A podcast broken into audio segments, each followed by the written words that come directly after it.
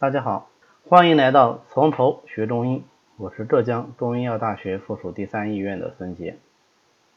今天呢，我们来一起学习劳逸所伤。在之前啊我们已经讲了中医病因里面的外因以及内因里的饮食和情志所伤。那么劳逸所伤呢，也是一个非常常见的内伤因素。有人说，劳逸劳就是劳作，就是休息，难道工作和休息也会造成损伤吗？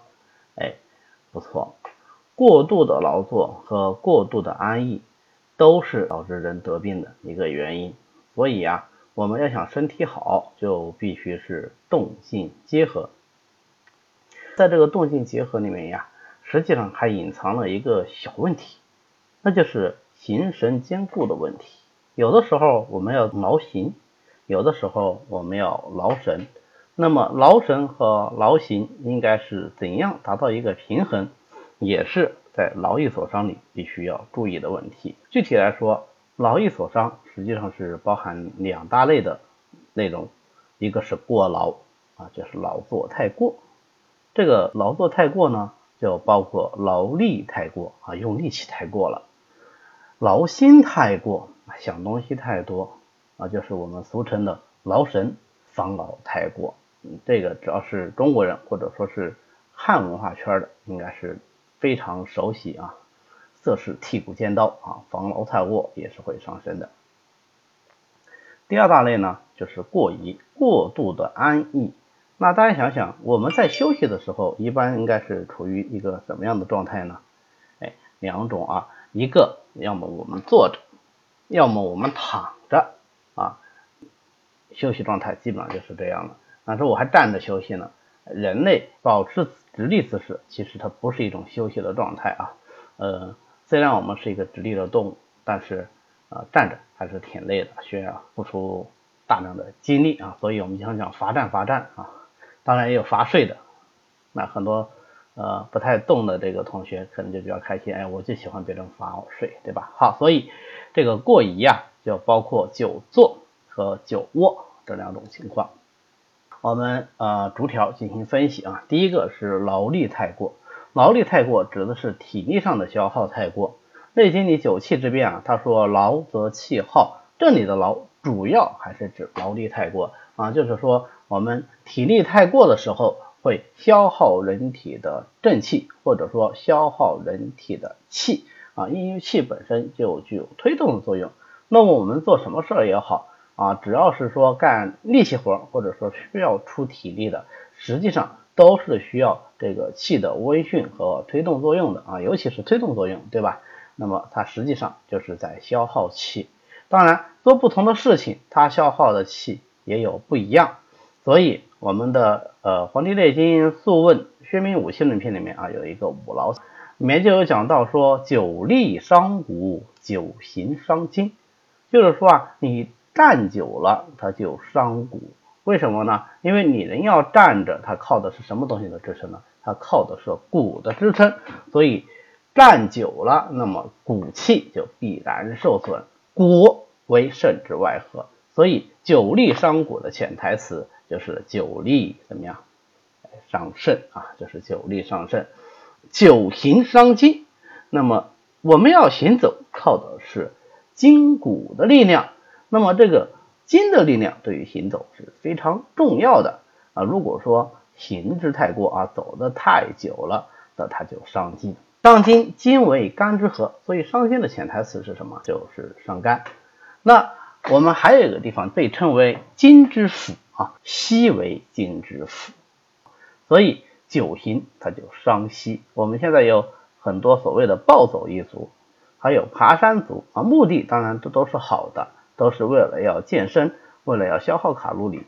但是呢，太过太过以后就久行伤筋，所以往往表现为膝关节的病变啊，就是这个道理。那么我们中医眼里，你应该怎么去走路呢？我们从养生的角度上讲。这个走，它应该是一种散步的状态。那么散步，散步，散者散也，或者说散者散也，你就必须以一种非常散漫的姿态啊来散这个步，不追求速度，也不追求力量。那么追求什么呢？追求散漫，追求内心的愉悦。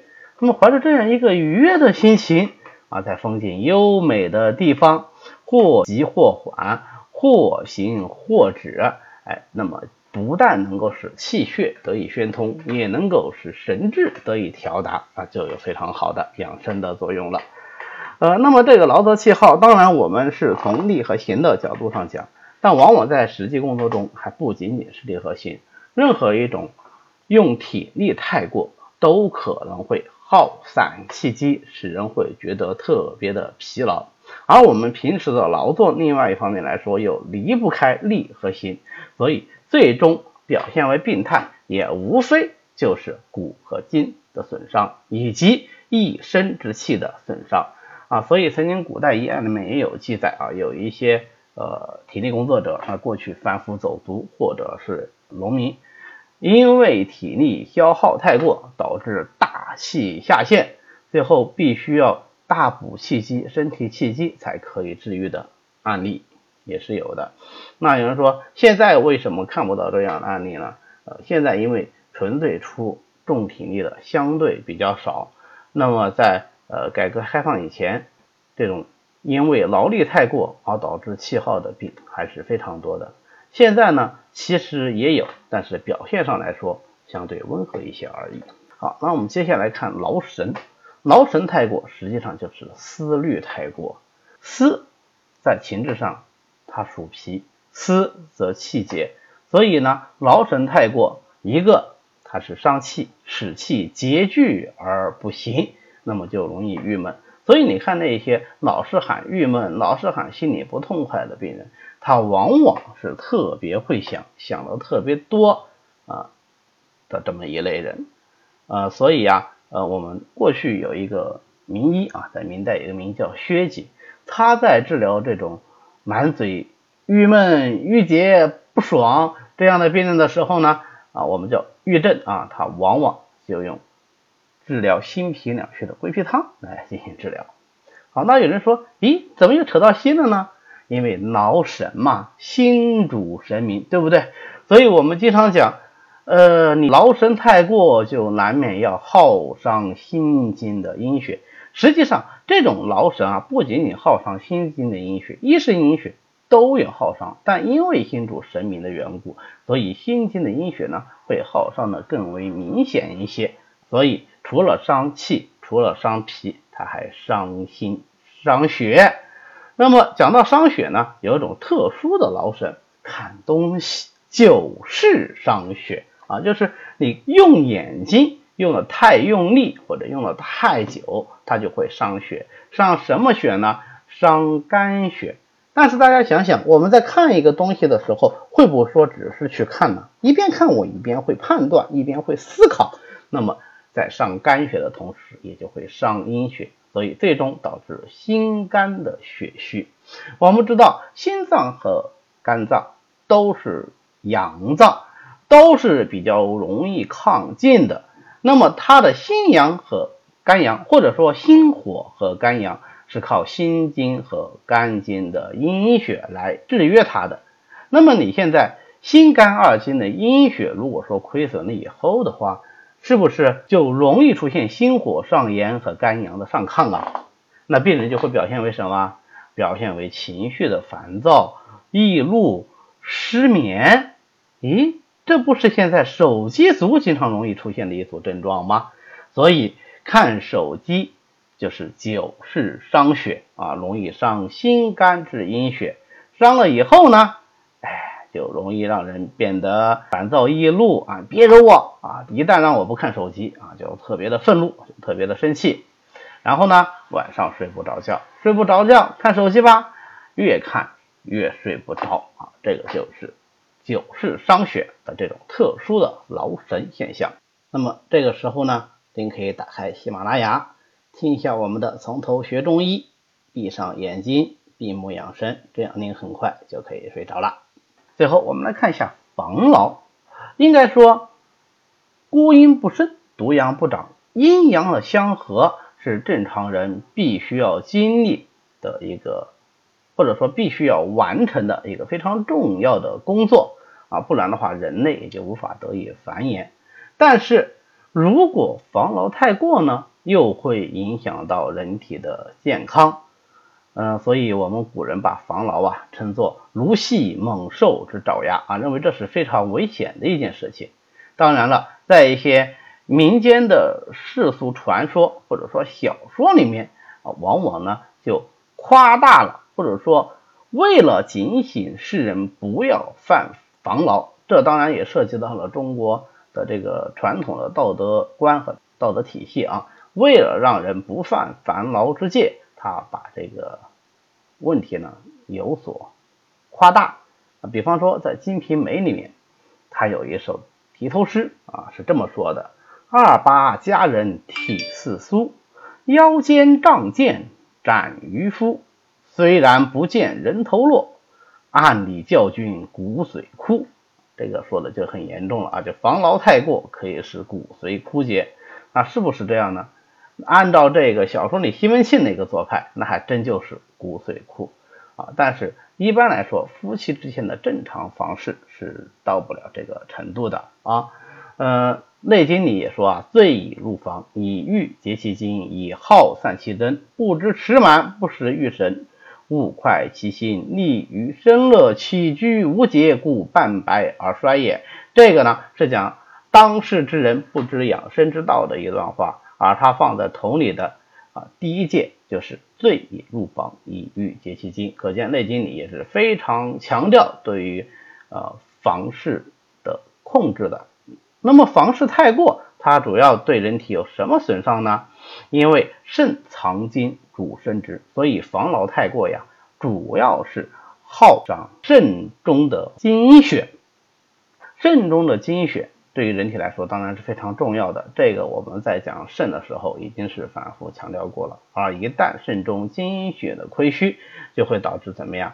五脏俱虚啊，出现各式各样的疾病。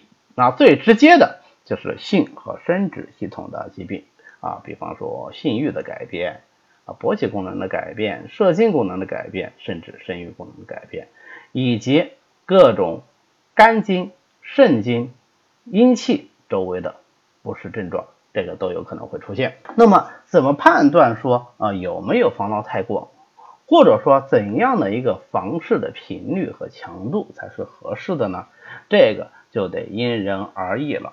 从过去养生的角度上讲啊，很多养生家他是提倡说完全禁绝房事的，这个当然也是不合适的啊。比方说孙思邈就认为说，男不可无女，女不可无男啊，不能完全的把这个房事禁绝。在不禁绝的情况下，维持怎样的频度呢？啊，有人说，呃，根据不同的年龄，或一周一行，或一月一行，这个呀，我们认为还是太过机械了。我们的观点是以第二天不疲劳，以及一天不超过一次为原则。啊，什么意思呢？就是说，不管精力如何的充沛，一日之内。不要超过一次，第一原则。第二个呢，不管你是什么年纪，同房以后第二天应该精神足够恢复。假如说第二天觉得精力还不能完全恢复，还会觉得房事影响到了精力，会有疲劳感，那么说明太过了，你应该把房事的频率再稀疏一些啊，以这个为原则就可以了。那么前面讲的呢是过劳。接下来我们再看看过移。有人说过移好啊，不动的话那多舒服啊。可是实际上不动是一件非常难受的事情啊。所以生命在于运动嘛。如果不运动，就会怎么样？不运动，阳气就不能够宣发。如果一身的阳气不能够宣发，反而是郁结于体内，人就会觉得不舒服，就会容易生病。所以。五劳七伤里说：久卧伤气，久坐伤肉。为什么久卧会伤气呢？我们前面讲过了，只有运动，阳气才能宣发。如果老是躺着不动，那么阳气就倦怠而不行。阳气倦怠而不行，是不是就违反了阳气本身运应该是运动的周行不休的这个特点呢？那不就是对阳气本身的一个损害吗？所以叫做久卧伤气啊。所以我们经常会有这样的感受：刚躺下来啊，很劳累的时候，刚躺下来，精力会迅速的得以恢复。但是如果你继续的躺下去，你就会觉得越躺越累，越累就越不想起来，越不起来就就越软越疲惫啊。这种情况下处理起来也很简单，努把力爬起来，活动一下，阳气一宣发就好了。但是有的人呢，往往是长时间的不动，保持卧位，或者那些卧床不起的病人，那么他的气机呢？就容易受伤，就容易偏于柔弱。这个时候啊，从治疗上讲，我们不但要给他补气，更重要的是还要给他宣气行气，让他体内的阳气能够运行起来。那么比你单纯的补气效果就要来得好。或者是久坐，那么也是安逸的一种。久坐以后啊，气血不行，都流于四。肢肌肉，所以呢伤肉。人说流于四肢，为什么伤的是肉呢？因为脾主四肢，脾和肉，所以它也会伤肉。气血不流行，它停在哪里呢？无非是停留于经脉之中啊。经脉满泄，首先伤的也是肌肉啊。从这个角度上讲，也是久坐伤肉，伤肉就是伤脾啊。所以坐久了就会出现什么症状啊？啊，懈怠不想动，食欲差，等等。好，这是过宜的第一个病理后果。过宜还有一个病理后果是什么呢？也是由阳气不宣通引起来的。阳气不通之后，那么它运化水液的功能也就出现了问题，也就相对的不足。那么水液就容易停滞。水液一旦停滞，就会形成痰湿、水饮等等啊各式各样的阴邪。那么气血不行，就容易形成气滞、血瘀等等这样的病理产物。所有的这些病理产物流于体内，又成为新的致病因素啊，就会导致各式各样的疾病。啊，有人说：“哎呦，你这说的太复杂了。”哎，不复杂。你看，凡是不喜欢动的这些过宜的人，他们都有一个共同点，用一个字来概括：胖，对吧？好，那么胖子，你看看他能带来多少种疾病呢？而这些疾病的根源是不是就是过宜导致的呢？啊，所以说啊，我们中医往往啊，就是把这些胖子得各式各样疾病的一个重要病因啊，就归纳成为过度的安逸。一旦他们动起来，阳气宣发了，那么水饮气血得以运行了啊，体内的痰饮气滞血瘀也得以改善，体质呢自然而然也就好起来了。那么关于劳逸所伤呢，我们就讲到这里，谢谢大家。